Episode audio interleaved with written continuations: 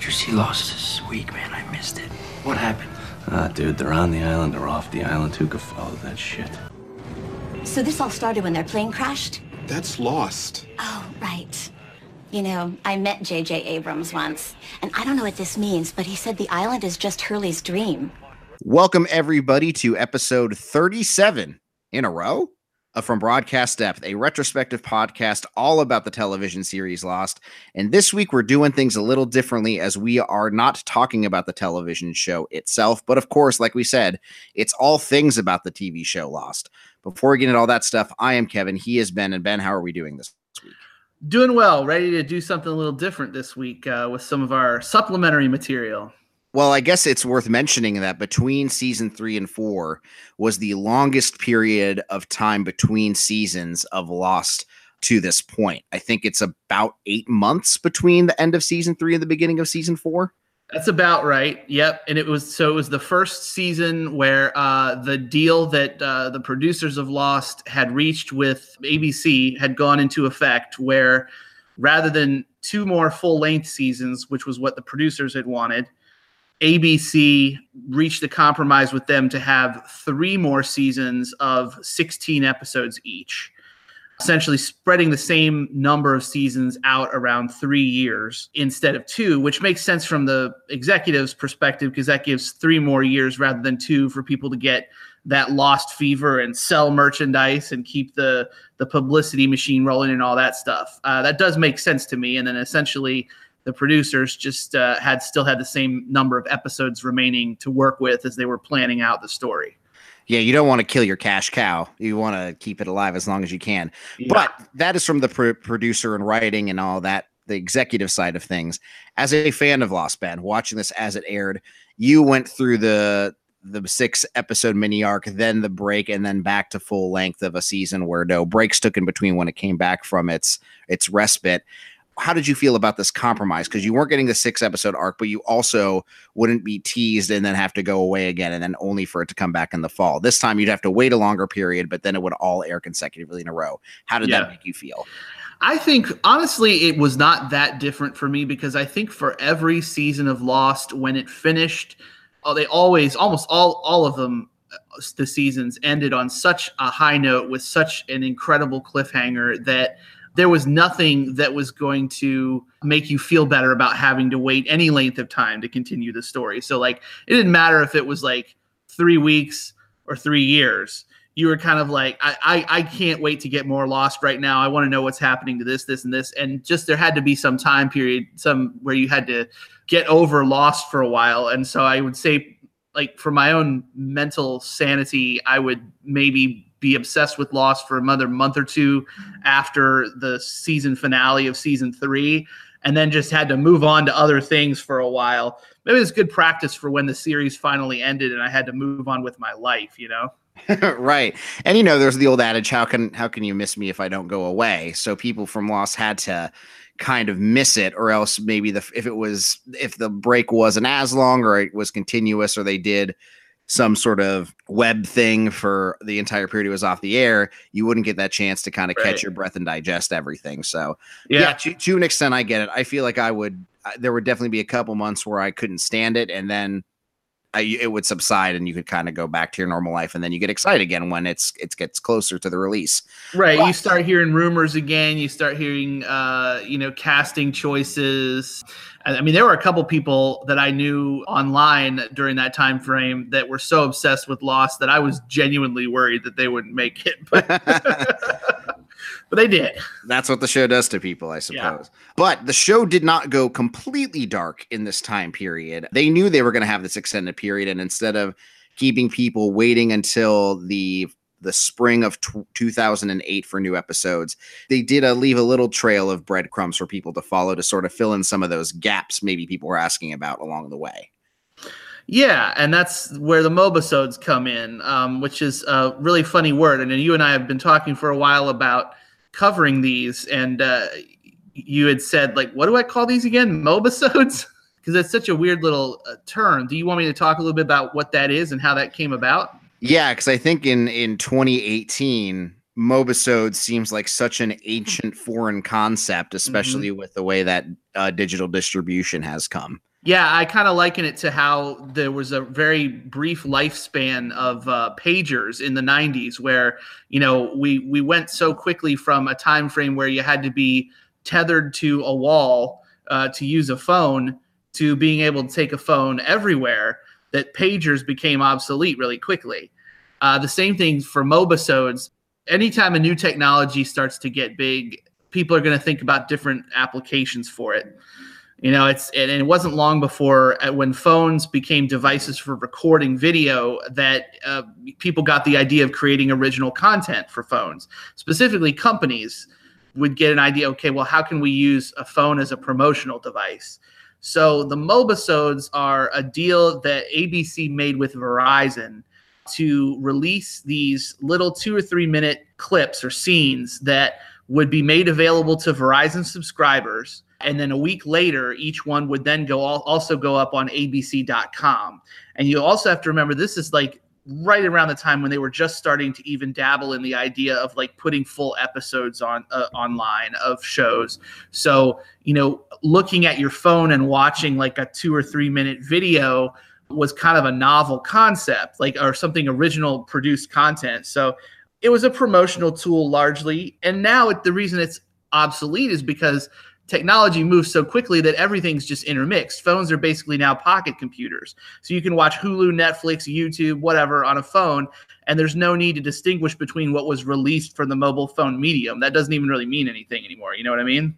No, not at all. I don't think I ever experienced mobisodes ever through the through the time span that I had a I had a phone in this time. I don't even know if I my phone could have gotten something like this back in 2008 that was another thing um, that uh, people had pointed out in the season three finale with the flash forward. Uh, somebody mentioned a little later that uh, Jack's phone was a to something like a, a, a, 2007 model or something, and a lot of people wrote it off as oh that could have just been a mistake. But then also other people were like, no, that was probably a clue for us to get that flash forward. So whereas Jack 2004, his phone probably couldn't have downloaded Mobisodes future beardy we have to go back jack could get mobisodes. And now nobody even cares because a mobisode's an obsolete concept. But we do have these 13 relics of history which mm-hmm. are 13 little scenes here. They called them the missing pieces. And basically they are just meant to sort of fill in little gaps of story throughout the first three seasons. Some of them are more comedic. Some of them are to provide some insight into the island mysteries and they're hit or miss. Some of them are good, some of them are kind of like eh, forgettable. But we thought we'd take some time to talk about them here. Kevin, did you watch these originally when they came out? Or you, you said you watched them on the season four DVDs, but you watched them like when I was showing you the show back in the mid 2000s, right? I think so. Some of these, when I rewatch them, I did watch them on the extras of the season four DVD. It is also on YouTube uh, for mm-hmm. people who are who are following along here. If you if you feel like watching them and don't own the DVDs, if you're just streaming them, some of them I feel like felt familiar. The music mm-hmm. between the the between each one felt familiar, so I feel like I probably watched it, but some were a little more clear than others. Yeah, and that's a good thing you point out too about in terms of how to watch it. So if you own lost DVDs or Blu-rays, uh, they are on the season four set. However, we're covering them now because they were released originally between seasons three and four of the show. Uh, and if you're, you know, if you want to make sure that you're completely spoiler free of season four, and you don't want to move on to that that set, uh, if you have like the, the DVDs, you can get them on YouTube. You just type in "lost missing pieces." There's probably half a dozen half a dozen different YouTubers that have these, you know, cataloged and posted. So they're pretty easy to find and see. Different video qualities, of course, but but they are out there. You know, the thing about too about these mobisodes, Kevin, is that there's actually kind of a pretty straight line that you can draw between the mobisodes and this type of online content that was just evolving at the time and the, the, the issues that led to the writers' strike of 2008. So I think it'll be interesting when we get to that point later, midway through season four, when we want to talk about the writers' strike, about how uh, how quickly things evolved in terms of online content and how those conversations about how writers were being compensated for what they were what they were writing led to that strike. So it's it's just interesting historically to have a context for that before we actually dive into the episodes themselves or the mobisodes themselves. But uh, I feel like overall they were a nice little way to sort of whet everybody's appetite for season four. And then there was a particularly there was one specific thing, actually a casting choice that was publicized prior to the mobisodes coming out. Do you want to talk a little bit about that? Sure. Yeah, they had mentioned in between the two seasons. So we talked off air if we wanted to mention this, and I ultimately felt this isn't a spoiler because it is something that if you watch the show at the time, the people writing the show made the viewers aware that Harold Perrineau, who plays Michael, would be returning to the cast in season four. So if you're watching these mobisodes, uh, 13 of them, and roughly half of them include Michael in some way or fashion, you might be wondering why the heck is this guy who hasn't been on the show for an entire season featured so prominently in some of these? Well, the reason is because we knew he was coming back at the time. So the fans who are watching this along knew that he was coming back and got to get some of these puzzle pieces put together before he would ultimately return to the show for the fourth season. So sorry if you're mad at us for revealing that, but again, I don't feel it was a spoiler at the time because they they they announced it. The people officially announced it to the audience that yeah. he was coming back we sort of go by the rule that if it's something that you would have known as a lost as a as a dedicated lost viewer as the show was airing such as a casting choice that was really widely publicized that that would inform how you watch it today so yeah harold perrineau announced his returning and so he features really prominently in these so our first one is called the watch i'm just to do a couple sentence summaries of each one and then we'll just make any any uh, notes that we have about them or, or observations uh, with this one, this is a flashback that I think fits roughly uh, in the era. It's it's actually a off-island flashback, so like before the plane crash. Uh, Christian Shepherd joins Jack on the beach. This is shortly before Jack's wedding to Sarah. He gives Jack a watch that his father gave to him and tells him that he's making the right choice by marrying Sarah. He asks that if Jack ever has a child, that he treat him better than Christian treated Jack. Now, with this one, Kevin, I'll tell you, people were really anticipating these mobisodes for all the reasons we just stated. There was a huge gap of time between seasons three and season four, so people wanted anything they could get. And when this came, it hit with a pretty resounding thud because what's the first thing they gave us? A Jack flashback. They gave us a Jack flashback, reminding us of the wedding episode, which we can agree was not the strongest flashback that Lost has provided all I could think about watching this was the watch speech from Pulp Fiction that Christopher Walken so expertly gives. that's a good. I'd never drawn that connection, but that's funny. Yeah, yeah. People were just so over Jack flashbacks by this point. I mean, everybody had. Uh, I think everybody appreciated the brilliance of the flash forward thing, um, but it didn't really a, a, provide any insights to the island mysteries. I remember being kind of annoyed by this one at the time. I will say though that uh, when I watched it this time. I I appreciated it a little bit more. I think it just helps make clear that Jack's relationship with his father wasn't always terrible, that there were some positive moments between the two of them. And I feel like this is one. I think it sets the tone for some character development for Jack in future seasons. So I appreciated it a little bit more this time than previously. But yeah, it was not a, a great way to start these mobisodes off. Well, to, to be fair, it's a good thing they started with this one because because uh, a there was nowhere to go but up. But B, and you put some other ones out there, and then this one, it, I feel like it would have been an even harder thud that it was met with. Yeah, maybe so. Yeah. Well, uh, the next one we jump to here is, I think, one that people responded a lot better to, called The Adventures of Hurley and Frogurt. now, Frogurt has been mentioned once before, very briefly. He was referred to in the episode SOS, where Bernard was trying to build his giant SOS sign for the. Uh, uh, to, for a plane to see so they could get rescued. And he was mentioned as one of the people that was initially going to help build it, but then quit. So he is a random uh, background character uh, amongst the 40 some survivors. Uh, but he gets his debut appearance here in this Mobisode. Frogurt catches Hurley swiping some Dharma Cabernet from Rose and Bernard's shelter.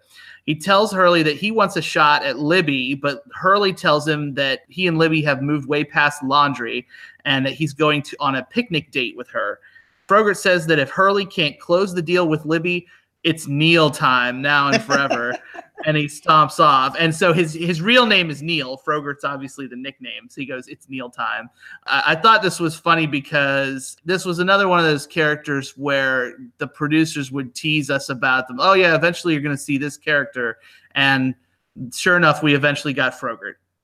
I feel like if we were doing our uh, superlatives for this, it's Neil Time may have been my quote of the mobisodes, and he also probably would have been my asshole idiot for all of them too. So uh, definitely made a lasting impression on me.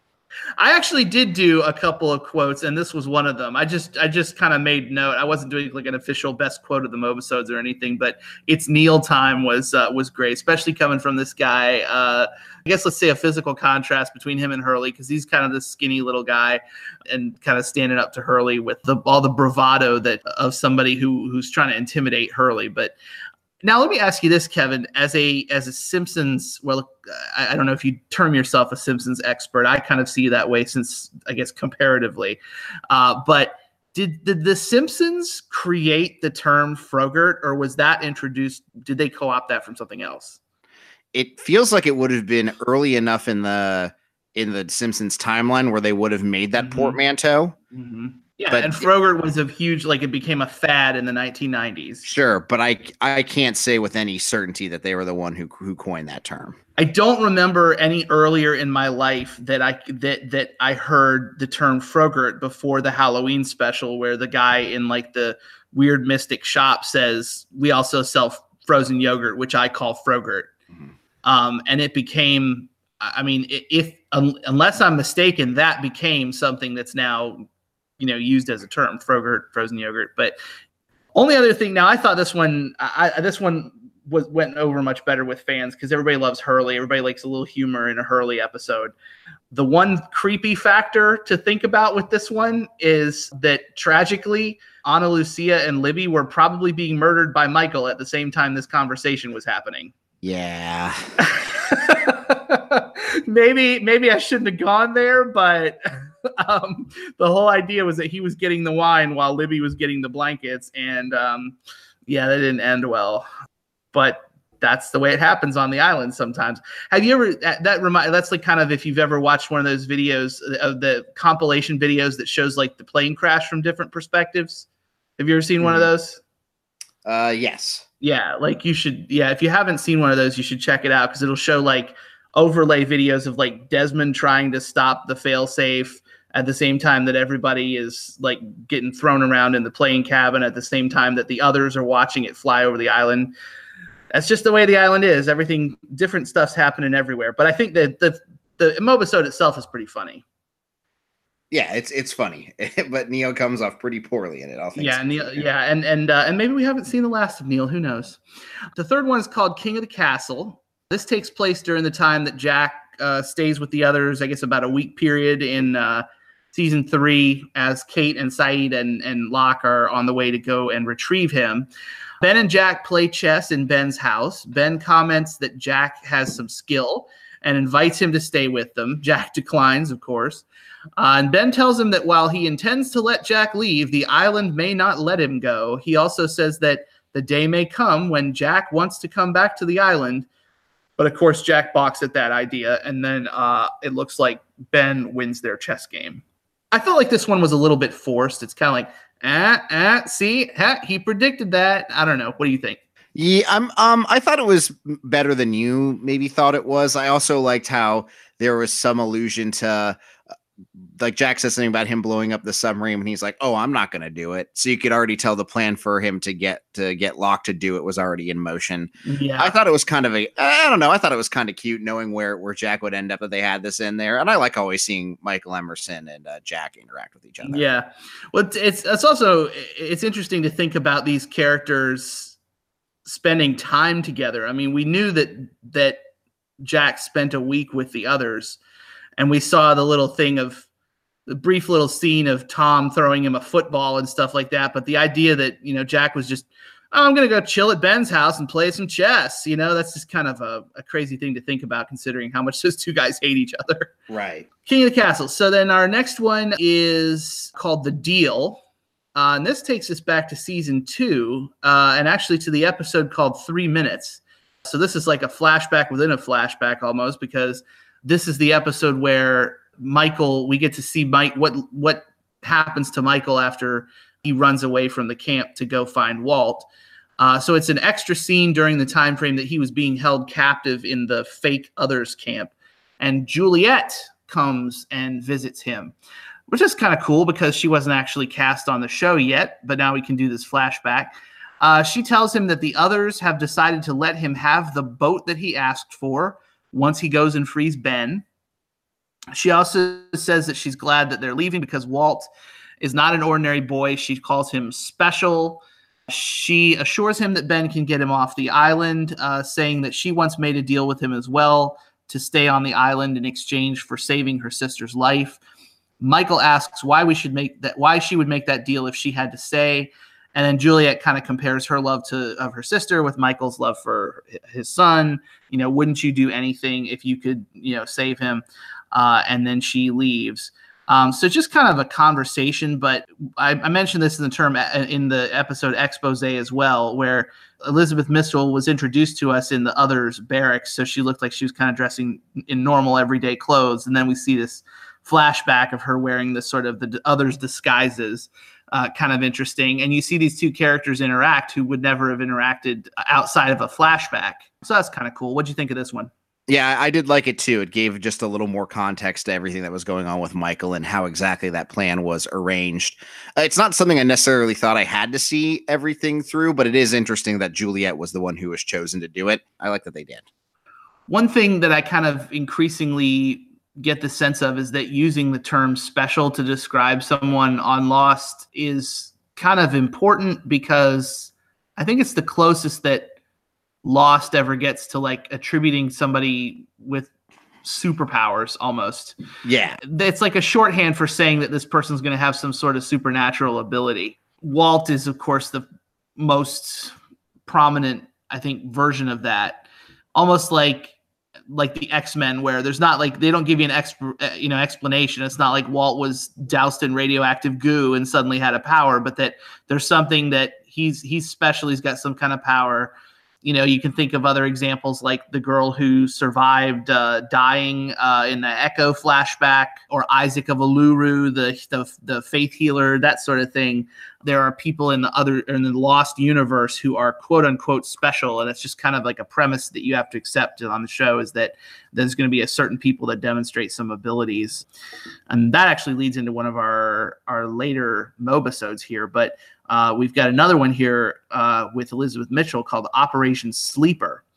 And this one is Juliet wakes Jack up late at night in his shelter on the beach and reveals to him that she is still working for Ben, checking to see which women are pregnant so that they can be kidnapped. Jack expresses his dismay and asks why Juliet is telling him this, and she tells him that Sun will die in a month if they don't get off the island. She also says that she is done living Ben Linus's dream. So this takes place roughly between episodes 17 and 20 of season three, this time period where Jack and Juliet were sort of keeping to themselves and everybody was sort of getting increasingly suspicious of them. Um, I don't know about you, Kevin. This one didn't really do much for me. It's a conversation that you could have easily just played out in your imagination, and this doesn't really add anything. Same. I almost had the vibe, and I know this is strange, but when Juliet was sitting next to, to Jack's you know, sleeping quarters, I was like, Jack has a pretty big tent overall. like it, it, you almost felt like one of those things where when you watch like I think of this with Buffy all the time. When you watch uh, the season where she's in college and her dorm room is huge, but the reality dorm rooms are really you know tight and jammed uh, together. Okay, it felt okay. like in real life would be a lot more close quartered and and not as not as beautifully put together as they've been able to do with all the trees and stuff. So uh, I yeah. don't know. That's the only thing I kind of took from this. Well, as I've said, they do seem to have an endless supply of tarps on the island for some reason. That that, that there was a tarp delivery or something inside the cargo of that plane, uh, so they can just build these endlessly huge uh, shelters. Sure, but but it also looks yeah. like you know a little too perfect. Oh, sure. Yeah. Sure. Yeah. Yeah. It's one of the things we might uh, have a chance to talk about actually when we talk about the game is um, that uh, you sort of see the beach camp evolve over the course of three seasons. And I, I noticed that when I was playing the game too. And things get considerably comfier for them. I think Sawyer probably has it the luckiest. Didn't he have like a. Uh, he actually had a found one of the airline seats to have in his inside his shelter. That's right. But yeah, this was pretty unremarkable. You don't really need to watch this conversation to understand that it happened. Um, so it doesn't really add anything new. But we go to number six, which is called Room 23. And so already you're like, Ooh. In the research station on Hydra Island, Juliet and Ben are outside of room 23, and there are some alarms going off. Uh, Juliet, who is obviously talking about Walt, says that he has done it again, uh, and that Beatrice, Tom, etc., are all afraid of him. Ben insists that he's just a child and refuses to turn him back over to Michael. So Juliet shows him the outside of the building where a number of birds lie dead at the base of the window to room 23. Uh, so there's a lot to pick apart in this one. We get back to room 23, which is our, you may remember, Kevin, is our hypnosis room where we saw, uh, I guess, Carl was, I think, strapped to a chair and being um, like uh, hit with all those uh, hallucinogenic, well, I guess, images and, and video and, and, and uh, music and stuff like that as like a punishment of some kind. Right. It seems like if you're being insubordinate to what the others want, they use that to try to, I guess, get you back under their wing, so to speak, Right. under their control. And I had forgotten until watching this that back in season two, in that same episode that we, uh, the three minutes episode, that when Beatrice, uh, which who is Miss Klugh, when she brought Walt in to talk to Michael, at a certain point when he was he was saying something wasn't supposed to or something like that, she said, "Do you want to go back in the room again?" I had forgotten about that, Kevin. I don't know if you put that together. I don't think I did. Yeah. So she said, Do you want to go back in the room again? So pretty obvious to me, pretty clear that this is what she's talking about. That basically they had been trying to use room 23 to keep Walt subdued somehow and that his powers were kind of manifesting. If you also recall going back to the season two finale, this mobisode also uh, ties into the scene at the end of season two where Ben is talking to Michael and says that he got more than they got more than they bargained for with Walt. Yeah, this ties a few different episodes together, and then you've got the episode uh, special back in season one where you have the flashback where the bird hits um, the window when Walt gets upset. You remember that? I do remember that. So what do you think is going on with all this stuff with the birds? that so I kind of thought it was just a thing when we when we saw the flashback originally with his mom that his just frustrations could will things to happen in real life. But now there seems to be some sort of nature connection specifically with birds, and now I don't know what to make of that. well, I think one thing that is worth pointing out is I, I I remember reading somewhere that birds do have sort of like a a finely tuned sense of like how to navigate that usually lets them dodge things like windows.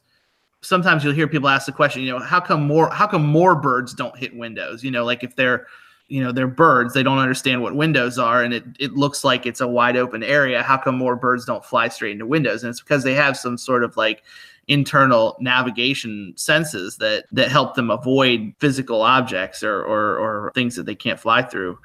I don't know. I'm, i could be completely talking out of my ass because i'm not a scientist but uh, if Walt has some ability to mess with that, or if his getting upset or angry just sort of channels a certain type of energy that then affects birds, I like this mobisode. I guess is all I can really say because I feel like it gives it gives us a lot to think about. Uh, this is the first of the mobisodes that really give us so much a lot to think about from the mythology perspective. right. I think this is what a lot of the fans wanted out of the mobisodes. Right. So then you transition to the next one, which is another comedic one. Uh, this is called Arzt and Crafts. And it's another one that also gives us a chance to get a little bit more time with one of our sort of favorite background survivor characters. So Leslie Arzt, who we know infamously exploded in the season one finale, uh, and we've actually seen since then in uh, expose, we get another scene with him. And in this scene, we have uh, Sun and Jin are sorting through laundry. They're talking a little bit about the other people on the plane crash, because at this point he doesn't know yet that Sun. This this actually looks like it's pretty early on, actually. Uh, but he doesn't know that she speaks English. And then Hurley and Michael are hanging out nearby too and Arzt comes running up to everybody complaining about this whole idea of moving to the caves. So that I Kevin, wait, I think that was like what episode five or six or something. Like mm, was very, very early in the timeline. yeah, really, really early. So he's like, "Oh, everybody knows there's moisture in the caves, which means it's going to attract germs and bugs that'll lay eggs in your mouth."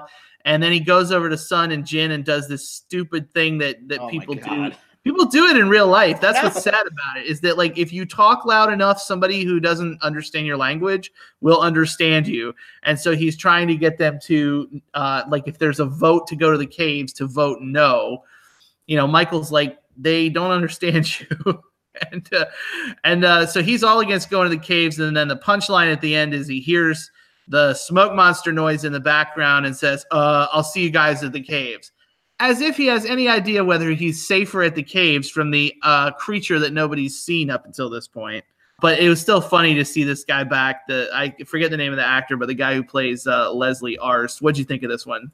Yeah, maybe Arzt would have been my asshole idiot for the episode. well, he would deserve it. um, that's uh, Daniel Roebuck who plays Arzt. Daniel Roebuck. Okay. He's a fun character. He's one of those where I feel like if they hadn't killed him like within two episodes of introducing him, he could have like popped in from time to time to have a funny little scene, and that's pretty much what we get here. Right. Um, doesn't even make it past season one. Doesn't make it past season one. Yeah, so a little comedic one there. Then we have our next one's called Buried Secrets.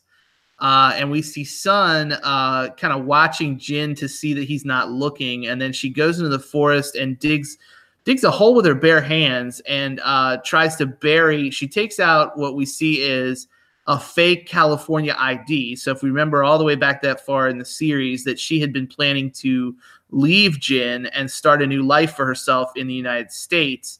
So she has this fake California ID and she tries to bury it. But then Michael shows up and he's running around looking for Vincent. And they, I guess this is midpoint in season one where he knows that she speaks English, but not everybody knows that yet. That was what I got. You know, she explains that she was going to leave Jin and everything, and and he tries to comfort her, and then they kind of look at each other and they almost kiss when Vincent breaks things up. Now, Kevin, this was something that people had talked about back in season one was whether or not there would become a thing between Sun and Michael, just based on the different circumstances of their storylines back in that season. What did you think of this one?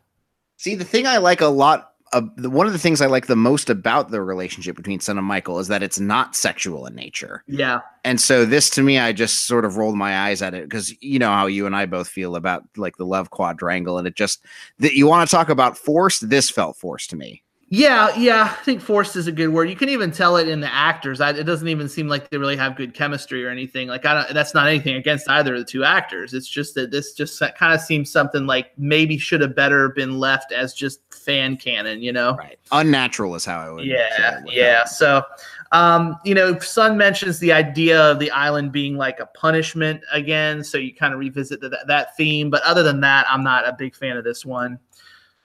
Um, we go next to number nine, episode nine, which is tropical depression, and we have another episode with Arzt, uh, and another interesting combination. Just Michael and Arzt this time, just the two of them. So Arzt is running around catching insects, which is kind of neat because that ties in with what we found out in the expose flashback was that he had been collecting island insects, thinking that he had some new species, uh, which I think it's probably unlikely that he discovered 14 new species. I think he was just trying to make himself feel better about having something to do while he was stuck on the island.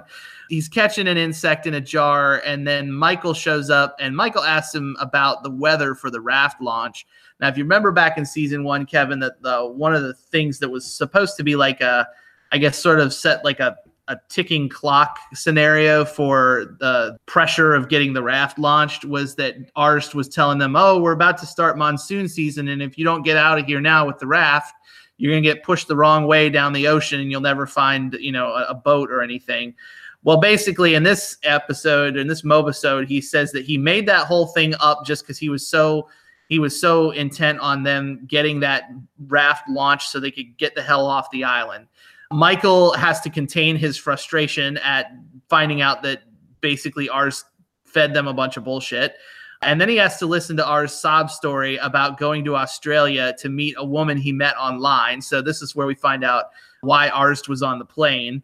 But he used uh, a friend's picture, so he didn't represent himself for who he really was. And then this woman bailed on him at dinner. So Michael has to finally kind of beg out of the conversation by saying, I, you know, I'd love to feel sorry for you, but we are all in a crappy situation. And he assures Arzt that they're going to come back and rescue everybody. So this was funny, but I was a little weirded out by the whole idea that it kind of completely changes the circumstances of season one, if this is indeed canon. Yeah, and Arzt was a catfisher.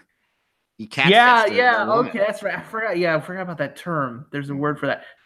So, I mean, I guess that kind of fits in with his personality because he does seem like somebody who really struggles to. Um, he just doesn't have the self confidence to really be uh, successful uh, in a lot of avenues of his life. but yeah, so I guess apparently he made the whole thing about monsoon season up, according to what he says here, and uh, Michael just has to kind of deal with that. But I guess at this point they're getting ready to leave on the raft, so it doesn't really matter anyway. Let's see. Our next one is probably my second favorite. I really like this one. It's called Jack Meet Ethan, Ethan Jack. Ethan comes by Jack's shelter to deliver a suitcase full of medicine that he's found in the jungle. He thanks Jack for showing strong leadership and for thinking ahead, specifically to surviving on the island and the fact that they're probably going to have to deliver Claire's baby. He confides in Jack that his wife and child died in childbirth and expresses his hope that the rescue boats are on the way. This one, Kevin, I loved because I feel like it filled in so many blanks with Ethan uh, in terms of understanding some of his motivations. Yeah, my takeaway from this was that the suitcase was a plant, that it wasn't truly found in the wreckage. It's a bunch of medicine that he is giving to to Jack, I guess for the purposes of drugging up Claire. I, I think that they just probably came up with it as a way to, like, if they were going to keep Claire alive, that they had to provide Jack with some medicine that would enable him to do that because Jack or Ethan knew that Jack Ethan knew that he himself couldn't provide medical care for Claire and keep his cover. Whereas Jack's a doctor, so they're like, hey, let's just give a bunch of things that you know she might need to the doctor and say we found him in the jungle. And yeah, because I mean, I think you even they even show this suitcase full of medicine in a previous season. There's like a shot of it as they're going through luggage, and uh, I think at the time you're just supposed to assume that that's like that they got all of the medication that they could find out of everybody's luggage and kind of pulled it into one place for Jack, like his his medicine cabinet. But that a lot of this stuff came from the others is kind of a new reveal and makes sense if you think about it. it you know, it's not unlike what uh, Ethan was doing in terms of uh, providing the injections to Claire, and uh, and then on top of that, you've got this idea. I mean, you learn basically from the context clues and what we know what we can infer from what Ethan says is that he got married to somebody on the island, she got pregnant, and because of the issue on the island where a woman's immune system turns against the baby, both she and the baby were killed. And that to me informs a lot of why Ethan may have been so obsessed with the whole idea of solving the pregnancy issue and with Claire in particular. Yeah, no, I think that's I I think that's spot on. I think that's exactly what you're supposed to take away from it.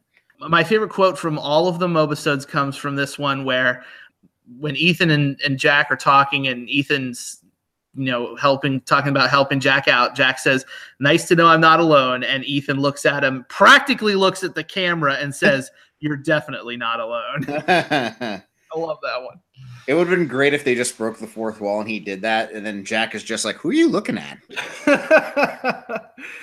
um, our next one, number 11. Um, this one uh, struck me as one that could be like an always sunny title card. Jin has a temper tantrum on the golf course. Yeah, that's exactly what it is. and you could totally throw that music in there now if you Hey- wanted. Hey Ben, get what happens in this one?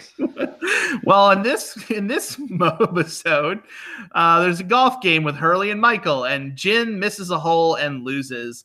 He then flips out in what I have in my notes written as a Happy Gilmore moment, complaining in Korean about being stuck on the island, not being able to understand anyone, not being able to have even one moment of happiness. He curses the ball for not being able to get in the hole. Hurley and Michael are just kind of watching this whole thing unfold. And then Hurley comments that maybe they should take a break from golf for a while. So, if anything, this maybe explains why we didn't see them playing any golf after season two. We moved on to ping pong that point, uh, but I think uh, this was just kind of a funny little thing to see Jin sort of lose it and have one moment where all of his frustration of being trapped on the island with a whole bunch of people who he can't even understand just kind of comes to the surface in one moment and he kind of blames a little golf ball for everything. I one of and this is obviously well before Jin has become pals with the people on the island where he is in season three. And Yeah. I love one of the lines where he's like, I can't believe I lost to Hurley and Michael. well, I think they had started to patch things up at this point because one thing that he refers to is the whole the fact that he's still got the uh, handcuff on. He can't get the handcuff. on. right, right. So it was after that, but they still they weren't best buds or anything. I think the the real bonding moment between him and Michael is when they, you know, survive the whole thing of going on the raft, getting captured, escaping, and coming back. That sort of cements their friendship. But uh, yeah, to he right now there he's just lamenting that he loses to these two guys. But yeah, it's a pretty funny one.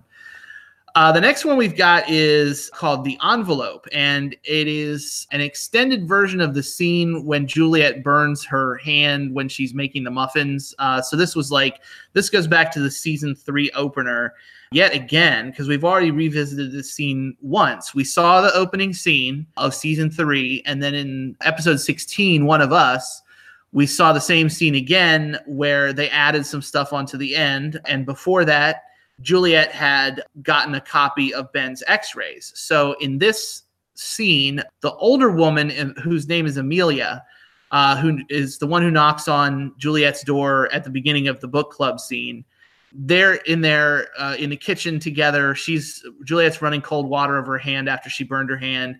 And so before everybody else gets there, Amelia is asking, you know, what's wrong, and she says, "Oh, did Ben told tell you how he feels?" Juliet says, like, it's not that that's got her upset. She thinks that they're all in a lot of trouble, and she's about to show Amelia the envelope that has Ben's X-rays, which she conveniently has hidden under the silverware in her kitchen drawer. When the doorbell rings, which then leads afterward to the the book club scene. This was different because this was the only mobisode that was actually not filmed as a mobisode. It is actually just a deleted scene that they removed from the the episode. Now, I one thing I couldn't understand was did they delete it from episode one or episode sixteen of season three? Like when would that have been put in the show if they had included it? I don't know because I think it wouldn't have been, a lot of that stuff wouldn't have made sense in the very beginning of season three, right? So it had to have been the Juliet flashback episode. right. So we're led to believe, I guess, that the envelope has the x rays of Ben. Right. Yeah. This one was one of those ones to me falls in the category of uh, doesn't really add anything. You know, we know that the X-rays are there. We know she's seen them. I guess the only thing you could say maybe is added is that Juliet has this idea that if the island is not healing Ben, that there's something really wrong going on. Right. So, did you what what what did you think of this one? It's fine. Yeah. meh. Yeah. Eh. And then we get to number 13. So it begins. This was the one that made waves uh, on the uh, message boards and, and so forth. Yeah, Um, I can see why. funnily enough, I was I was just doing a little searching around, and I, I even showed you a screenshot of this, but I managed to find an 11 year old quote from myself in a message board thread from when this first aired that just said, "What did it say?" I can't remember what I wrote on there, but like that was awesome. Awesome. Yeah, I was like, that something, yeah. period was period. Awesome! Exclamation points. Yeah, that was about it. So we uh, start roaming through the grass at a really low perspective, and it doesn't take long for us to figure out here that we are seeing things from Vincent's perspective as he runs through the jungle. Uh, this is immediately after the crash, so you kind of hear some some crash related sound effects, uh, and you see him uh, kind of running around and inspecting some luggage and debris. He hears a whistle, and he sees Christian Shephard.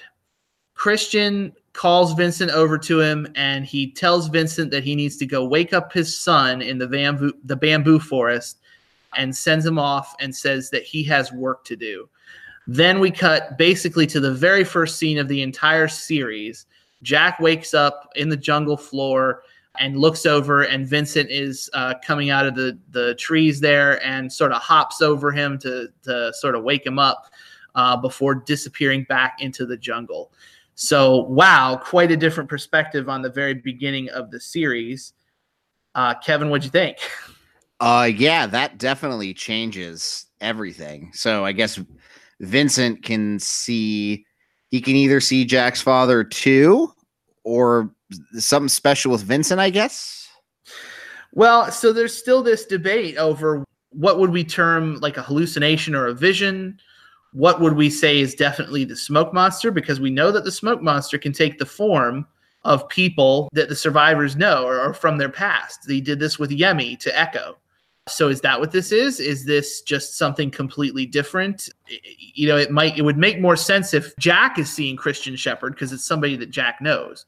But Vincent doesn't know who Christian Shephard is, and yet here Christian Shephard is telling, you know, and he's completely a physical object. He's not just a vision because he touches Vincent. You know, he pets Vincent and sends him off into the jungle. So man, this is crazy and a lot to think about here. Are we Uh, sure that Vincent and Christian Shephard didn't cross paths off the island?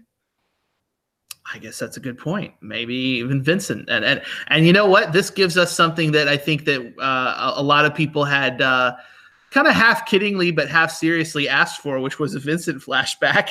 yeah, I would have loved that. I mean, it would have been fun to do an, an episode that was entirely. You, you could film it from Vincent's perspective. You could have a story take place, and you know, be able to understand the characters and everything, but have like a day in the a life of the island from Vincent's perspective. Uh, this is as close as we get to that, but um, uh, it was really fun, uh, and then also really baity in terms of giving us some some mythology stuff to chew on. So that's the last of the mobisodes. I I would say probably I would say probably about three quarters of them were ones I, I thought were either enjoyable from a humor perspective or added some some insight to the characters of the story, and a few misses in there. What do you do you think overall of these? Yeah, I think the biggest thing to keep in mind is if you watch all these back to back, it totals about 31 minutes. So it's not even the totality of one lost episode. So I think if you're thinking from the time spent consideration, I think it's a worthwhile thing to watch.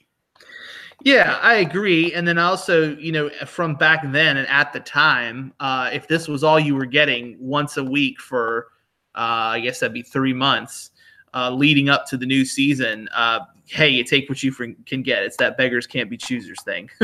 Right, exactly.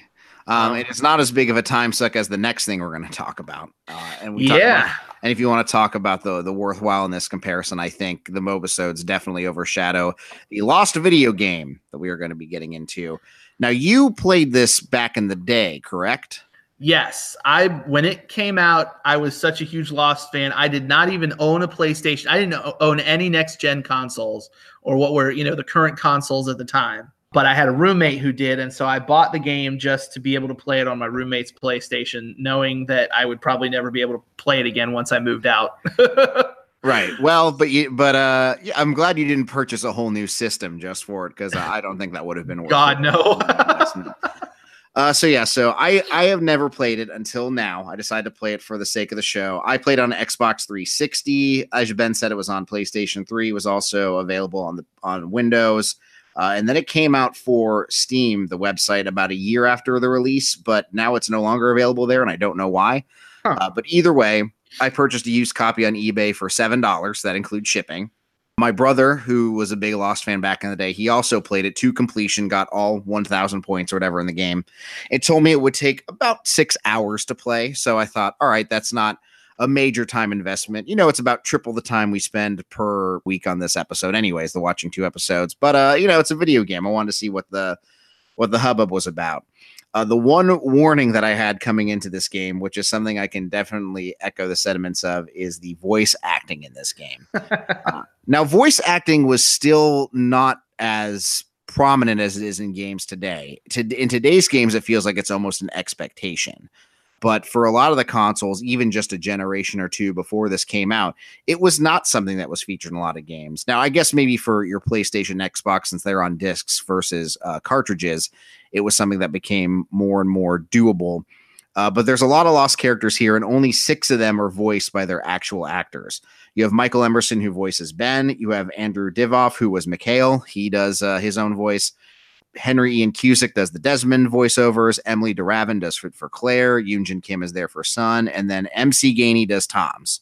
Now, the thing is, though, is none of those six characters have a ton of dialogue in the game.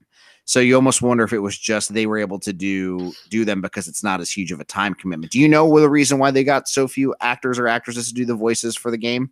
I'm I'm sure that it's all the inner workings of Hollywood where every actor has their own like agent that's negotiating how much money it's going to cost to dedicate their voice talents. It's whether the the actor even wants to do it. Like I mean Terry O'Quinn for example, uh, he he generally doesn't do much outside of the actual show itself. He was a lot less common in like public appearances and premieres and things like that than than most of the other actors yeah, I think on top of that, it's also just that let them at least say uh, you can say in promotion you can say that it features char- features actors from the show. You don't have to say it has all of them. Right. some of them. it's and I mean that's just six of the characters in the game. You're interacting with Jack, Kate, Michael, Sawyer, Hurley, Locke, Juliet, uh, none of them have their actual voices. Charlie as well. And some of them are better than others. Charlie and Hurley aren't so bad. But then you get to a character like Locke who sounds absolutely nothing like uh like his real voice. Same yeah, with Locke people is like Sawyer. terrible. I don't know how they came up with I don't know how like they were in a studio recording and you know, a professional voice actor did his best Terry O'Quinn impression, and somebody's like, "Yep, that's a wrap." Right. Maybe they didn't even try. um, but either ways, this came out February 26, 2008 in the United States. So it came out between episodes four and five of season four. Uh, but the way video games develop, there are no season four spoilers in it. But you definitely want to watch through season three, I'd say, before you play this. yeah. You play a male character. You don't get to choose who you play or anything at this. You're uh, a survivor of the crash who has amnesia, and you spend a lot of the game trying to find your luggage and some other things to try to remember who you are. And you talk to the other survivors to lead your way. To its benefit and its detriment, it stays very true to the show in the sense that the wreckage looks similar to the show. You're going to the Swan Station where the, the hatch gets blown up and it has the numbers on the side. You get to see the smoke monster, which the smoke monster actually does look pretty cool. And you avoid it by hiding in the same sort of trees. You go to the Black Rock, the big ship. The coolest part for me of the whole game is exploring both the Flame and the Hydra stations. Just running around those and seeing everything to me was the best part of the game entirely. Yeah, I enjoyed those parts too. I would I would agree, I think just in general that exploring the environments that are established on the show uh, is the most fun part of the game. And and like you were just saying about the Hydra and the Flame, um, I just remember being going down into the hatch for the very first time in this game and being able to freely walk around in this environment that was such a huge part of the lost mythology was really really cool. And being able to just look around and see stuff like the computer the you know the recreational area the the mural on the wall like the little path that led to the uh the the big uh ladder area where they came down in the beginning uh you know all that stuff that that just being able to explore those areas that you were so iconic from the show was was probably the most fun part of the game Yeah, I agree. And and even things like the blast door map you can look at with a more keen eye if you're if you're so inclined. yeah And the thing about the game is they they did say that things like the blast door map or even the room, you get to see the room that has all the magnetism in it in this game, which I don't think you get to ever see in the show. right And you right. get to shut that down. They say yes, that is canon. That that is exactly what it would have been in the show as well. But the the only thing that I say to its detriment, it's so close to the show, is as somebody who's watched all of this stuff, I feel like it's less exciting to learn some of these things than it would be if you're just playing this game. Then again, I don't know why you would play this game if you weren't a Lost fan. That's kind of the long and short of it. That's true. They uh, did. They definitely did not make this game to appeal to mass audiences. This was meant to appeal to fans of the show. Right, which again, that's that's such a hard thing to um to reconcile is you're gonna get the fans who are like, Well, this isn't accurate to the show. Why'd you make it this way? But at the same time, it's like, oh, I guess I need to go find dynamite to to bust open this door to do it. And you're like, oh, I know that's in the Black Rock. Like that's not a major thing for me to go discover. But then I have to like talk to Hurley before going to that for some reason, and I don't I don't even remember. Well, and Um, they have they have things set up too. Like they have this whole barter system for supplies. Right. And so like you can talk to different characters and they'll have things that they can offer you, but you have to trade like six water bottles or three three mangoes or or what have you. And and uh, so there's some things that are sort of set up to be like function as video game like sort of tropes or norms. that I don't know if they fit in so well with the the Lost universe. I don't think so either, because at one point you need a gun to shoot the dynamite, but I also have a lighter on me that Michael gave me. So why would I not just be able to use the lighter for that? right. that doesn't make any sense. Um, but also, I can't just find a gun somewhere. I have to barter with either Charlie for some reason or Sawyer to get a gun uh, using stuff that I pick up there. And I also feel like there's a major discrepancy in the dollar amounts of the things. I understand that things like mangoes are pretty plentiful, so those wouldn't be worth much, and things like Apollo bars would be worth more.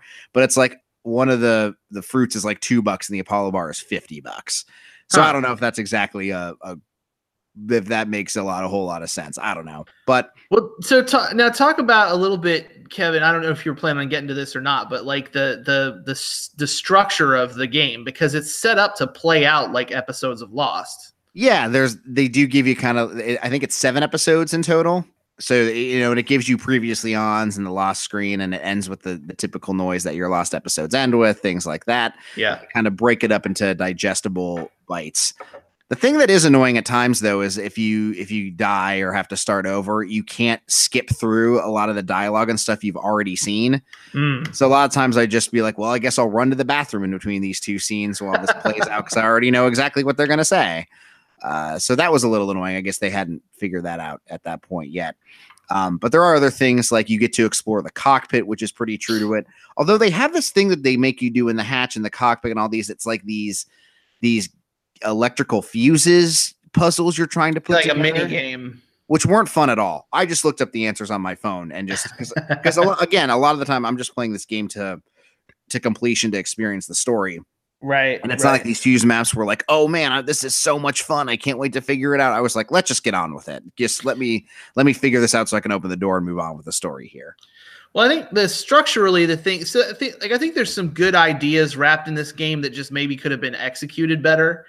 And I I can tell that they sat down as as a design team and said, okay, how are we going to take like you know the the ideas of Lost the show and make them into a playable video game? And and it, it seems like one of the things they came up with was well, let's incorporate flashbacks into the game somehow because when I sat down to play it for the first time, I did not expect there to be flashbacks. You don't typically think of a of a video game as having like a narrative structure that that is conducive to flashbacks. But what what the the game manages to do is that as your character starts to remember more and more things about his past, because he wakes up with amnesia.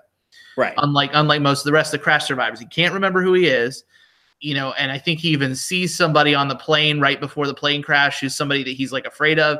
And but like the flashbacks help him to remember things. So he will th- there will be something that'll trigger a flashback and then as a player you go into the flashback and then you have to search the flashback for a clue and like i think isn't that right you have it a lot more fresh on your mind than i do on mine but don't you have to like take a photograph of something in order to remember it Right. And that's because, and I guess we can bleed this into the story. Uh, you eventually find out your name is Elliott Maslow. You are a photojournalist who went to Australia because you're chasing a story that is trying to expose these shady ties between this character named Zoran Savo, who only exists in the game, uh, as does Elliott Maslow and Lisa, who is both his competitor in the world of photojournalism, but also you get the sense that they have some sort of romantic you know thing because there can never be platonic relationships between a man and woman on Lost. right right And you're basically both competing for the same expose story on Zoran Savo, who has ties in with the Hanso Foundation and Thomas Mittelwerk. You actually get to see Mittelwerk, and I think he has a meeting with Charles Widmore. I think it is at the end, or it's someone who resembles very closely to Charles Widmore essentially you're in these like sort of foggy scenes and you're supposed to be taking pictures of of stuff in those foggy scenes to trigger a memory to kind of put all this stuff together one you learn your name and one you learn this other thing and one you learn how uh, because lisa you you realize is dead the person you've been competing with and you realize at one point they think you may have killed her because you have all this shady Mm. stuff on your computer that that uh that Sayid was able to crack and they don't trust you, but he says, Oh, it's because I'm chasing the story and there's that's why I have this information on there and blah blah blah blah blah. Yeah, the, the video thing, the taking of the photographs in your memory, it's it's I, I think a, a creative way to come up with the flashbacks, but it's not the most like fun thing to do either.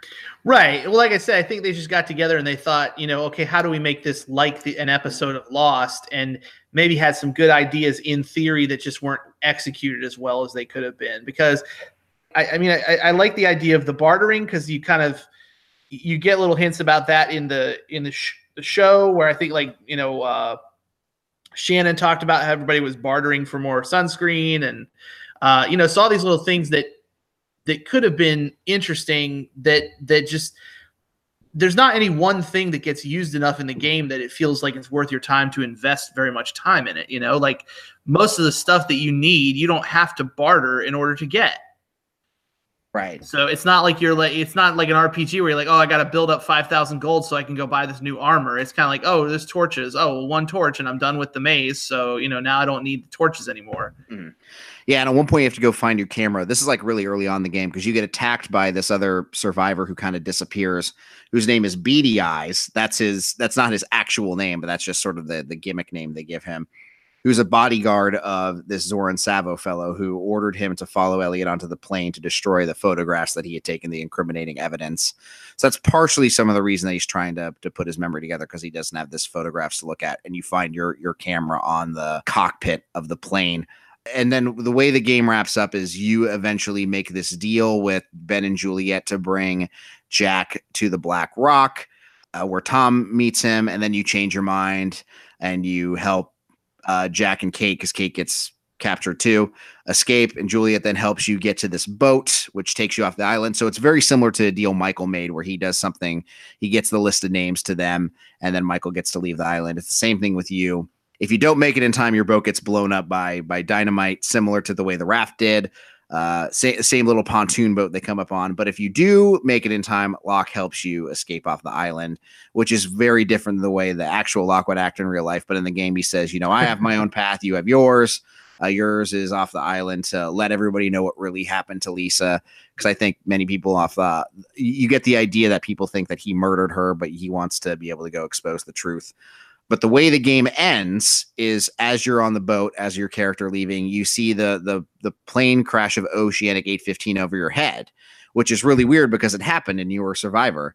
But then you wake up on the island after that, very akin to Jack, and Lisa, still alive, runs up to you saying like, "Oh, thank goodness we're both alive," uh, and that's the end of it. So you're supposed to think, was this a dream? Was is there a timeline thing going on? Did something happen with the electromagnetism because uh, what I failed to mention is before you watch the plane crash, you hear the same humming noise that happened when all the electromagnetism was released from the hatch uh, in the end of season two. So there's, I think, a lot of theories about there being alternate timelines. Is electromagnetism? Was it a dream? Et cetera, et cetera, going on with this main uh, story of the show. But again, it is the story itself is not canonical to the show. So you're almost like, well, then what was the purpose of playing this game? Yeah, well, and I, and I remember at the time they were saying that it was semi-canonical, which is we're butchering the English language at such a level now when we say that because canon is canon. It's kind of like saying something's very unique for, to me, Right. saying something semi-canonical. Anyway, uh, but the producers had said that the ending of this game would give players a clue to understanding what was going on on the island. Like that was the, that was the vague hint that they dropped, and and it sounds just as much to me as a way of trying to bait people into buying and playing the game as it does anything to be taken really seriously. And, and then they say like, so some things are canon and some aren't. Like I have a hard time believing that there's an underground tunnel between the flame and what was it, the Hydra or something. Something like that, yeah. Yeah, you know, like, the, but that makes sense for the game because you have to get from this point to this point during this sequence of events and so forth. But, and then there's the whole room, like the room behind the you you you mentioned it, like behind the concrete wall where everybody's uh, metal objects were getting magnetized. Uh, that you actually see the room where the electromagnetic energy was coming from. I don't know that that's canonical, but uh, it's in there, so it's it's kind of a mixed bag. Like I say, I, I and I think I told you this, and you'll have to. I guess this is probably maybe question. The ten thousand dollar question is when you talked about playing it to talk about it for this podcast. I had said, you know, it's not a bad way to kill three or four hours of your life. It's kind of fun, but it's completely forgettable. I think that was kind of roughly what I had said. Would you would would you agree that it was worth your time to have played it? I'm in the middle of of that. on the fence That- about that. Yeah, I wouldn't necessarily say it was a waste of my time. I felt like there was better ways I could have spent my time. the thing that was really uh, a, a very interesting to me is there's like a four minute feature on the game on the Blu-ray, uh, probably on the DVD too, and I felt like watching it and hearing them talk about it. What they were talking about was a much more compelling product than what we ended up with. Even the Mhm. drawing boards of what what we were going to see looked so beautiful and expansive, and it just didn't flesh out in this game. I felt very very well. I also felt like there was a lot of little things that they just ended up getting dropped. Like they like they drop a storyline thing here and there that just kind of ultimately just got forgotten about. Hmm. Like when you start the game, you find somebody in the tree who needs help, so that's why you run to the beach to try to find Jack, and that never gets resolved. They don't even have Jack mention that they took care of the person or what happened to that person ever again. I feel like there's a couple other instances that aren't as big as that that just go unresolved. Hmm. Um, and yeah, the game just feels like some things connect better to other parts of the story, but I don't know. maybe maybe that's one of those cases where uh, the thing got sort of rushed into production. I don't know too much about the background of it, but a lot of times with tie-in things, they're very time sensitive. You can go back as far as the infamous example of the ET game for the Atari 2600, where the reason that game is so bad is because they had like eight weeks to make it because they wanted to capitalize on the success of the, the movie. When the movie was super popular, they wanted the game out before Christmas of that year. And I'm sure that Lost and ABC were like, we want this game to be done relatively quickly, quickly, so that it's still riding the wave of Lost popularity, and it's not, and also so that the content is not irrelevant. By that, like if it takes two years to make it, and you're in the middle of season five, and the game only covers events up to season three, it's going to seem kind of irrelevant to the people playing the game. So I'm sure they were under a time crunch, and maybe that's why some of that stuff got lost in the shuffle. No pun intended. Right. And uh, the room in which the the giant reactor with all the electromagnetism, that's called the incident room. Okay. Uh, that's the room that's on the uh, the other side of the concrete wall on the swamp. Okay. So overall, my takeaways, I mean, if you're a Lost fan, I'd probably give it like a six out of ten. Okay. If you're not a Lost fan, maybe a four or a five. I think there's way better video games to play out there. I don't see any reason to play this if you're not knee deep in Lost. I mean, if you're super interested, I just honestly I would read through the Lostpedia page to kind of get a clip of it. I don't even think watching like a playthrough would be all that interesting, to be honest.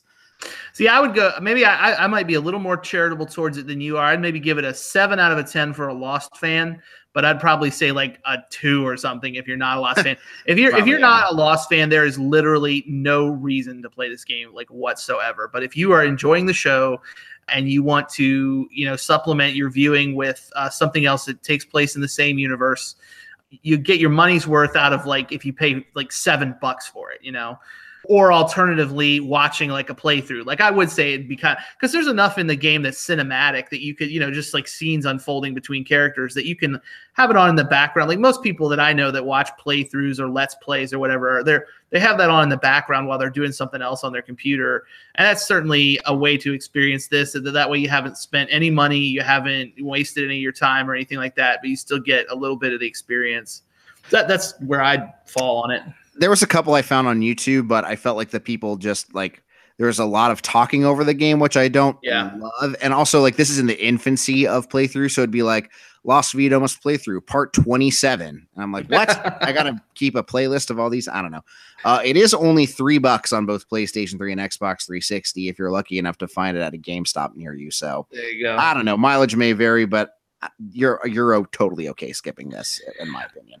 You know i i look back and although i you know i enjoyed the time that i spent with the game for as brief a time as it was i've always been left thinking about what a great lost video game that could have been. I mean it would never happen because by the time the series ended you know everybody was kind of ready to move on. The ending was controversial. You didn't have the same audience for it as you did but to have a lost video game that retold the story from start to finish of the island and and then to take some of the things that were just just briefly grazed on in this game the idea of like a bartering system or mini games but really like, make it a real like sandbox type game that's is that a term people still use that was sort of used to describe like the grand theft auto format of games where you just run around there's a million different things you can do Right. You know, like you could, I could imagine a game where you could go, you could run around the island to the different stations, do missions, and then at certain intervals, you'd have the major events from the show happen. And you could design your own avatar, like you were saying. You don't have a choice in who you play in this game. And if this was game was was made today, you'd be able to customize your avatar. I feel like you'd be able to create your own character and then interject them into the show, be one of the survivors and and there just be there's so much potential that you could have with a game there that was just not even they they barely scratched the surface with this game. Yeah, and there was no sequel or anything too, and I felt Right. like I could have expanded on some of that stuff more. But uh, what can you do? I think this it's one of those things where it's it's it's in the same vein as Bad Twin or some of the ARG stuff in that Lost expanded universe, if you will. So I think if you're really into that, give it a whirl. But if you don't care about that at all, you're totally comfortable not even looking into this whatsoever. Yeah. You know, we've had a chance to talk about a couple different Lost related, I guess, sort of ancillary products. And that was sort of where our Lost was by the end of season three. We talked about doing a little bit of a state of the Lost Union here. And what I, my intention or my thought with that was that if somebody's sort of rapid fire watching sh- through the show on Hulu or through some DVDs that they bought, it's easy to sort of breeze through really quickly and not really stop and take a breath and think about like where the show's been, how far it's come. And then, of course, if you weren't a fan at the time, you don't have any context for you know that evolution. Uh, we've talked a lot about it as we've gone along, but when you take back and just sort of look at the, the big picture, I think it's pretty crazy to to watch how Lost had changed because it had evolved from like a it, it was it started it was a smash hit TV show from like day one, but it evolved from like sort of a pop cultural phenomenon about survival and that was sort of this I guess a, a mainstream thing. It was I think was would say that Lost was still mainstream at the end of season three, but it was starting to whittle down to like a more specific type of television viewer. It wasn't like America turned in tuned in for Lost every Wednesday. You know what I'm saying? Like Lost fans tuned in for Lost every Wednesday. And there were yes, millions and millions and millions of us, but it wasn't like, you know, an episode of The Big Bang Theory or something or I don't know. I don't know what a good comparison is but it was i think it was because the mythology kept getting more dense that there were pe- people that were devotees of it and then the folks that decided to give up when the smoke monster first showed up or decided to give up when somebody first talked about you know the others those folks had sort of fallen by the wayside. And now you had like a concentrated group of like hardcore devoted fans to the show by season three. And that's pretty much where i was as far as the show itself, Kevin, like where did when you were watching it for the first time? I know you mm-hmm. powered through all of the first five seasons, but where did you feel like at the end of season three, as far as like where the show had gone from where it started?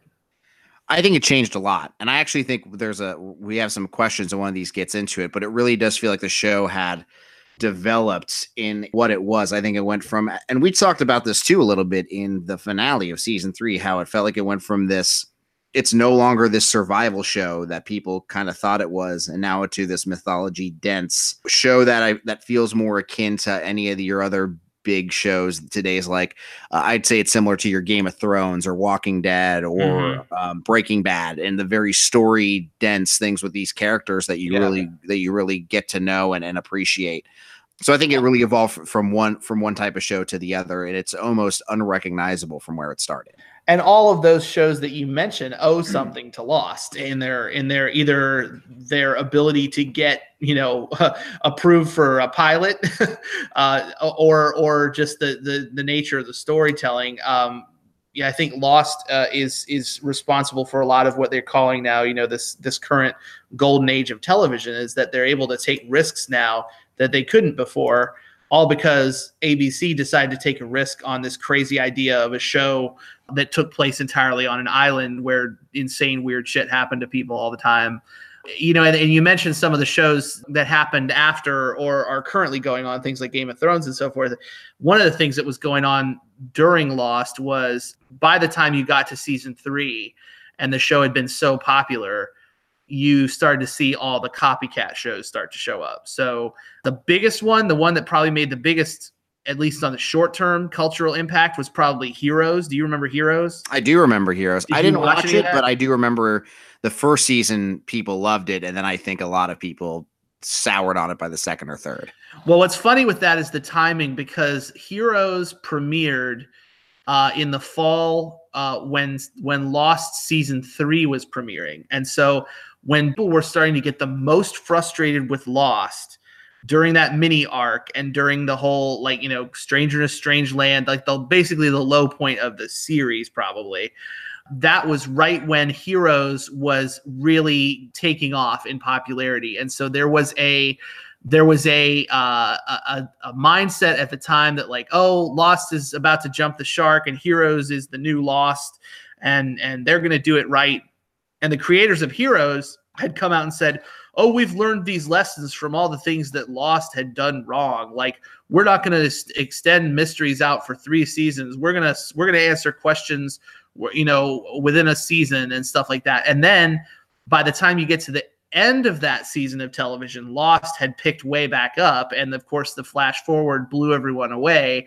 And then Heroes had a like an infamously hated finale. So, like, people sort of did a 180 again. And then you have other shows that came in. They did uh, what a series called Flash Forward that actually had Dominic Monaghan in it.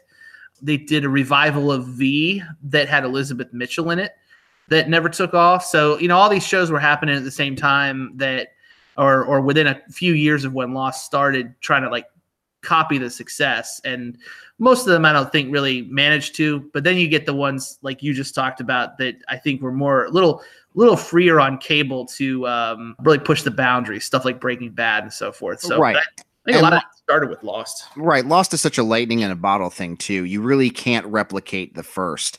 And I right. think the, the the biggest issues with things like Heroes and V were that they were trying they were trying to be like Lost, where I yeah. think there's character elements and and some components of Lost that maybe could be borrowed or you can see the the the fingerprints of Lost on them, but they were their own unique thing, and I think that was the best way to go about it. So right. that doesn't surprise me that these I don't want to call them exact copycats, but the shows that were more or less ta- borrowing from Lost a little bit more freely than these other shows uh, maybe didn't do so well. That doesn't surprise me at all. Yeah, you can try to copy the formula, but unless you have like a creative spark of something's going to make it different, it's usually not going to work out for you. You know, whereas like meanwhile with season three of Lost, it had sort of completely re-ener- re-energized the show. You know, it, it, we had been through the rocky patch where we had the mini arc, we had some bad creative decisions like Nikki and paolo Mr. Eko leaving is something that I, I tend to forget when I think about my list of things that people didn't like about season three. Yeah, actually, I'm going to throw a question out there that we got yeah. from our pal Ben Phillips. Okay. Who, uh, he co-hosts Countdown to Extinction, the Leftovers yeah. podcast here on the Roll Network.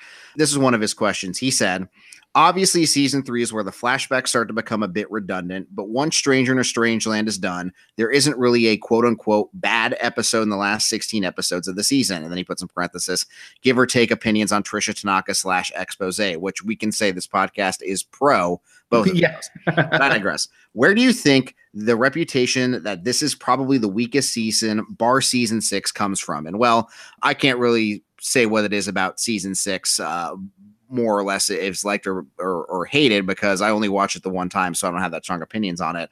But I think we did cover this a little bit in the finale about what makes what why people think of season three so unfavorably. In my opinion, it's that I think people tend to dwell on the bad parts of shows more than the, the best parts of them. And I think the the six episode arc and Stranger in a Strange Land plus Mr. Eko leaving, all of that blends together in these people's minds and makes them forget about some of the really stronger elements of season three, like the ending uh, in the last few episodes of the season. Yeah, well, I, I mean, I it's so black and white, like the first half of the season versus the second half to me. That's part of it. There are a lot of different time periods where people jumped off the show. We've talked about before, but I think people who maybe stopped watching in season three, they would have hit their limit with things like how repetitive the flashbacks had become and how uninteresting some of them had become. Or like if a character like Eko dies, or Nikki and Paolo are just annoying the hell out of you. There's so many missteps in the first half of season three that the producers of the show are perfectly willing to admit to. They'll admit that they were problems, but they'll also say that you know a lot of it came from the fact that they were sort of treading water at that point, not really knowing how far they could push the story, not knowing when it was going to end. But if you if you were watching the show and you sort of jumped ship on it then, or if you were part of the cultural zeitgeist that was sort of embracing heroes and saying Lost was sort of old news at that point, then maybe you didn't come back for the second half when the narrative got really strong again. And so you just have that impression that Lost really jumped the, the shark with its third season and didn't didn't didn't make it to the point where it completely re- re- reinvented itself with the flash forwards.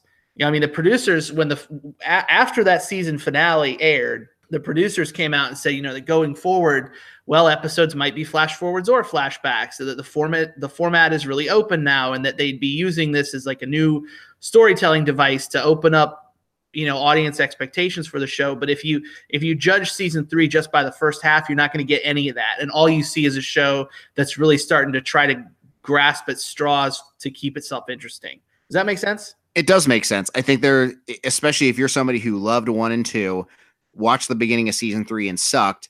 You jumped off it, never watched the back half of three, four, five, and six, and then you heard about how the show ended. Your your opinion of of both the show and season three is going to be colored a lot differently. Yeah. I think. So I think there's a lot of those people because there are so many people who did exactly that, who left the show after that point in season three and never returned. Or if you ask them their opinion on Lost, they're going to say season three is awful. Right. Well, and also I, I would say too that there there are just as many people who stopped watching the show at cer- a certain point in two and three, and then came back for the series finale, like kind of just like, oh, you know, this huge cultural phenomenon's ending. Let me watch the series finale of Lost.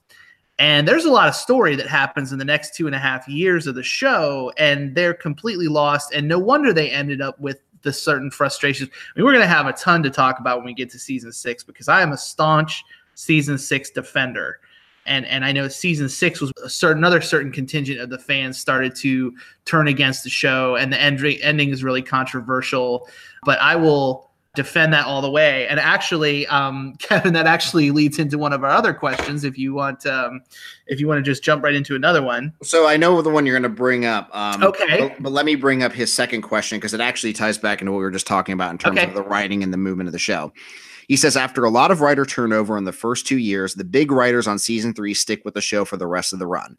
Does this start to give the show a different feel as it more definitively moves away from a quote unquote realistic survival show to something that is more steeped in genre conventions? And I think that does kind of tie into what we talked about. But to be honest with you, I guess I never gave into the consideration that writer turnover would have also played a part in that too.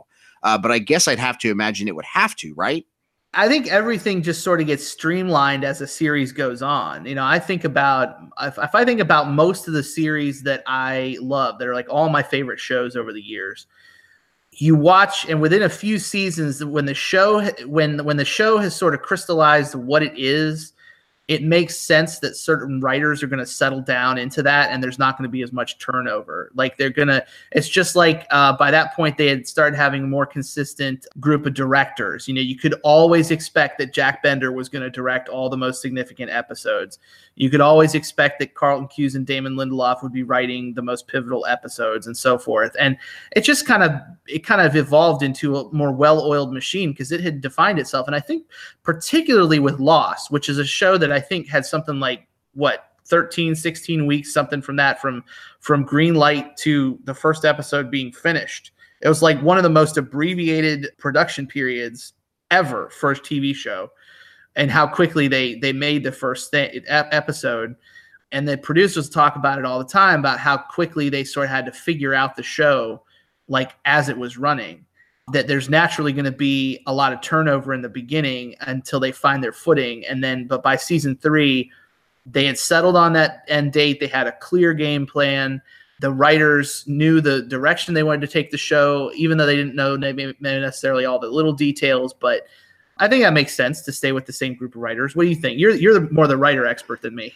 Well, I, I do think it's one of those things where it's not as simple to say that the writer turnover is what changed the direction of the show, but I do think it plays a part in the puzzle of just the way everything happened to shake out. Well, I guess what I was saying is I feel like the change in the direction of the show informed the the reduction in turnover of the, the writers. So Interesting. Okay, so yeah, maybe they do they do th- those two ideas do coexist with each other where they saw an idea to change the direction of the show and to do that they needed to get different voices fresh voices in there and people who maybe had the same line of thinking that aligned with this new direction rather than it did back in season one and two i think that makes sense to me as well yeah. um, but for your question yes we're yeah. talking about uh, we talked about season where season three falls and uh, Ben throwing out that little bit there that maybe it's the most hated season aside from season six. This brings us to a question you received, Ben. We actually got a couple questions from a personal friend of ours. Um, you might have, if you've been listening to the podcast, you might remember that a few episodes in, we, uh, I think we made some comparisons. Uh, we were talking about leadership, and we made fun of Cyclops from the X Men. yes. And uh, we have a friend who really likes Cyclops. And uh, we said to ourselves, ah, oh, he's never going to hear this. Let's just trash talk Cyclops. Well, lo and behold, not only did he start listening to the podcast himself, but he even uh, just recently got his wife to start watching uh, Lost for the first time. And so she has a couple of questions for us. Um, they're a little bit more uh, sort of bigger picture questions, but basically, what she asked was she wanted to know how we rank the seasons and why without giving spoilers, which is kind of an interesting challenge because she uh, she is midway through season two right now. Right. Uh, I asked for an update from from Jimmy. So I'll throw out uh, the number, the ranking, but then I'll just give a more general idea of why the seasons tend to rank the way they do for me. My ranking goes one, four, six, three, two, five. I am in an extreme minority. Just talking to other Lost fans, I think in that a lot of people season five is their favorite. I tend to like a season more when it focuses on the character development rather than genre conventions. And so if that's an indication of what you can expect from, you know, coming seasons, that's my ranking.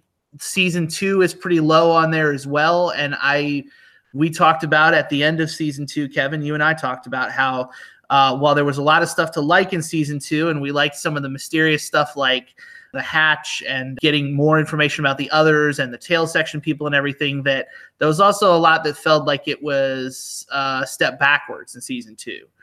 So those are the episodes that tend to rank lower for me where i feel like even if we get a whole bunch of new cool stuff thrown at us if it doesn't ultimately serve the characters that i care about then i'm not going to be as interested. What about you kevin? I don't feel comfortable giving a rating of the seasons. One, because I forget so much about four, five, and six.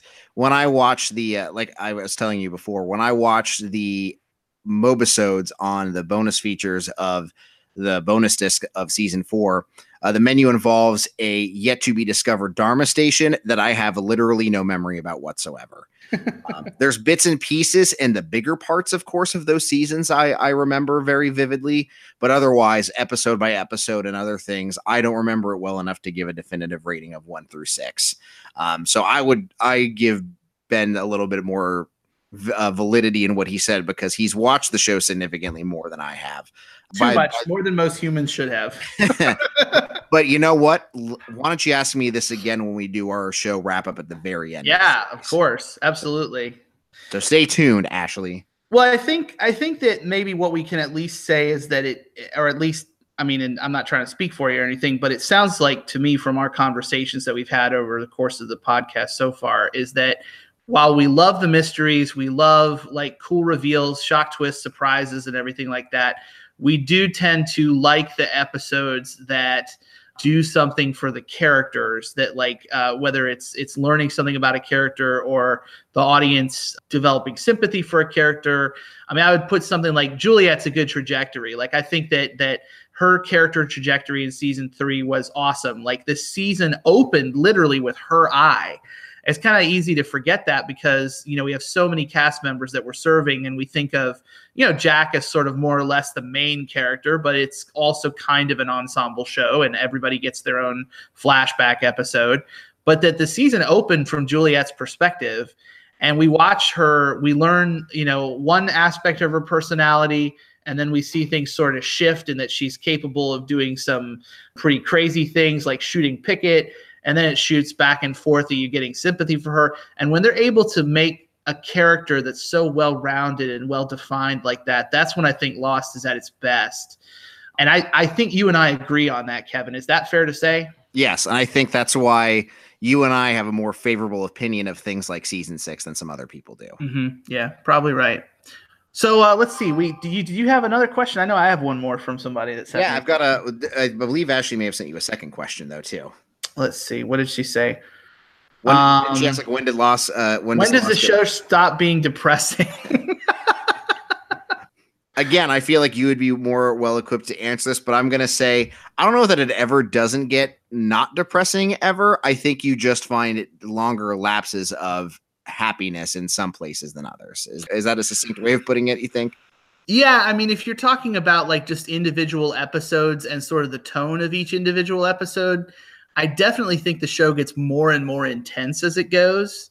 Uh, maybe until season six. I think season six, you start to see a little bit more, let's say, uplifting uh, moments in season six, which makes sense as any conclusion you know comes along that you're going to have a, if you want to have a positive ending to a show that that would reflect in the last season of the show but I think a lot of it's also just your approach. I mean, if she's in the middle of season two, I can understand how she might be feeling that way because, like, what we felt in season two was that a lot of the characters that had had cool character development moments in season one then sort of got retconned. Like, you know, Charlie, uh, oh, inspiring that he overcame his drug addiction, but then he starts to do some assholish things in season two, and he it feels like he's being written a little bit differently. And then Sawyer, same thing. Like you start to like him, and then he cons the entire beach camp out of their guns. And so, if that's where she is in the show right now, I can see why she has that perspective. I would say that, that the best episodes of Lost and the best seasons of Lost have this sort of uh, hopefulness to them, even if they're in a bad situation. I Um, tend to agree. Yeah. And you mentioned Charlie, and that brings uh, another question I got from Mike Thomas, one of the co-founders of the Real World website. So, thanks, Mike, for sending it in, and of course, thank you for hosting our podcast on your wonderful website. Uh, and this is this is fresh off the heels of the season three finale. So, spoilers if you didn't listen to that one for whatever reason. But he said, "Do you think Charlie's story came to an effective close, or was there more story to tell, and why?" Kevin, why don't you dive into that one first? So I think yes, I think it did come to an effective and satisfying close with him sacrificing himself uh, for the betterment of the other survivors, more specifically Claire and Aaron, to try to get them off of the island. Um, I also think giving them our having Charlie and Claire have a kiss before he ultimately does so is everything that the fans wanted. However, I do think there could have been so much more done between I'm specifically thinking back to Fire and Water, where Charlie really goes off the deep end with Aaron and Claire, and to where they get to in season three, where they have reconciled. I feel like there wasn't enough work put in, and a not and not enough that was done to redeem Charlie between from where Charlie is and from Fire Water to the end of season three. I feel like there just wasn't an, a more effective story told to get Charlie to that point, even if it is the point that I do find to be satisfactory and where we wanted Charlie. Does that make sense? Yes, and I think that what you're talking about is, I guess, some inconsistency of the character probably lends where your your beef is there. If that makes sense. Yeah. Like that the character was written kind of inconsistently. Like you, if you're a writer in season three and the character was inconsistently written in season two, from season one, you're kind of you've got this mess of a character dump in your lap, and then you got to figure out how to deal with it. And sometimes you just say, let's just move on. And things sort of reverted back to the status quo with Claire and Charlie a little faster than you're saying maybe they should have.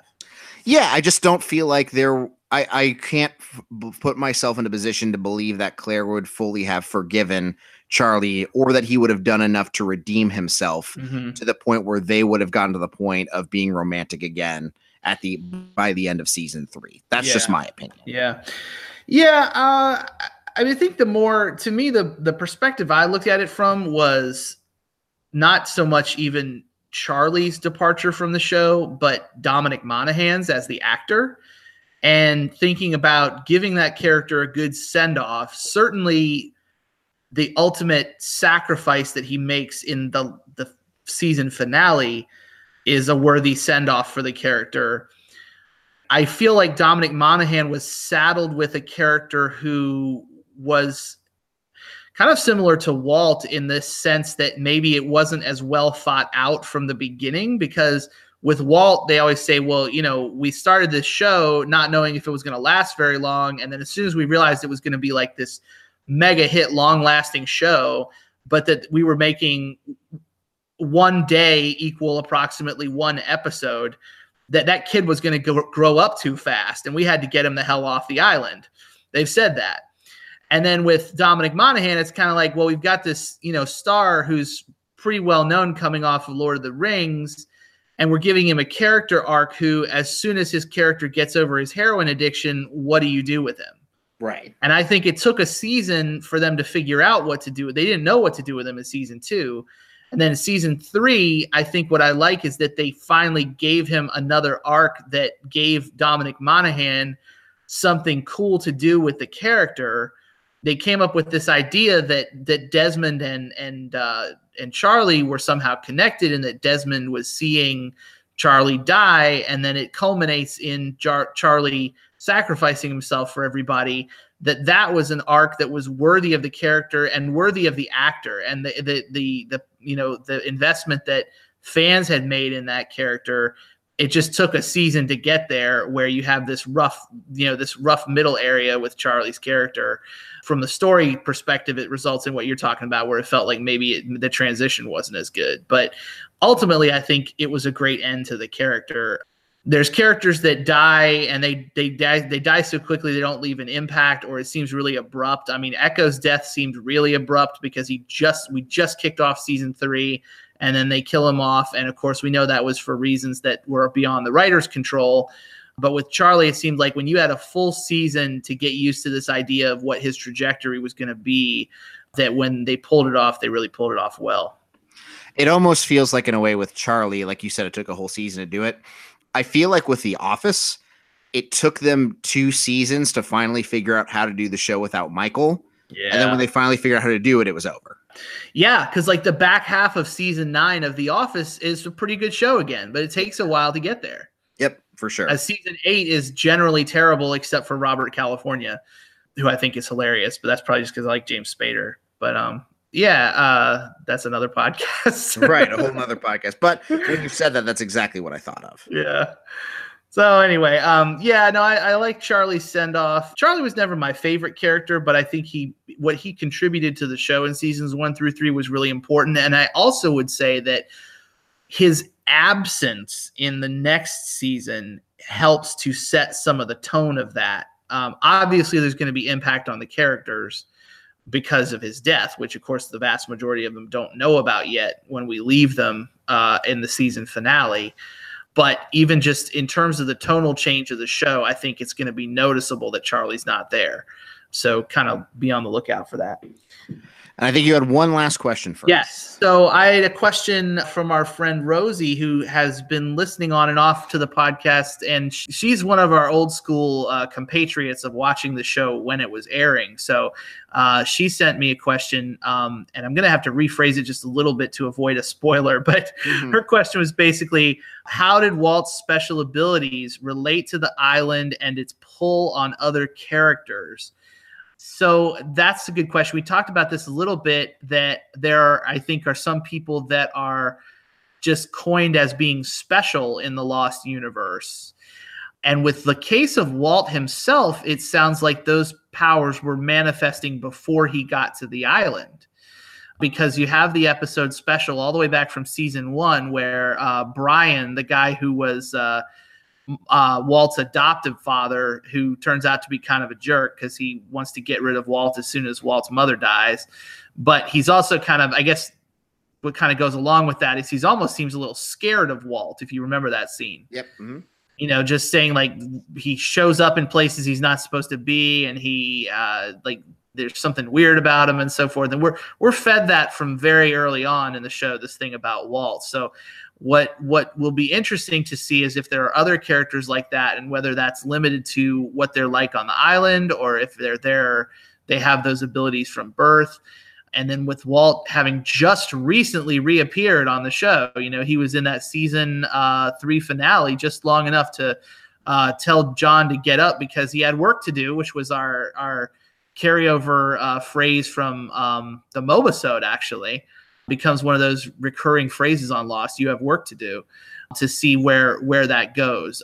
You know, we've already said in this podcast that Harold Perrineau is returning. I don't think anybody would be surprised if Walt's head uh, resurfaced at some point as well. So, but I will say that by the end of season three, with Walt having just reappeared, he was at the forefront of people's minds and uh, remains so, uh, even though he had really only been on the show for one season as a regular.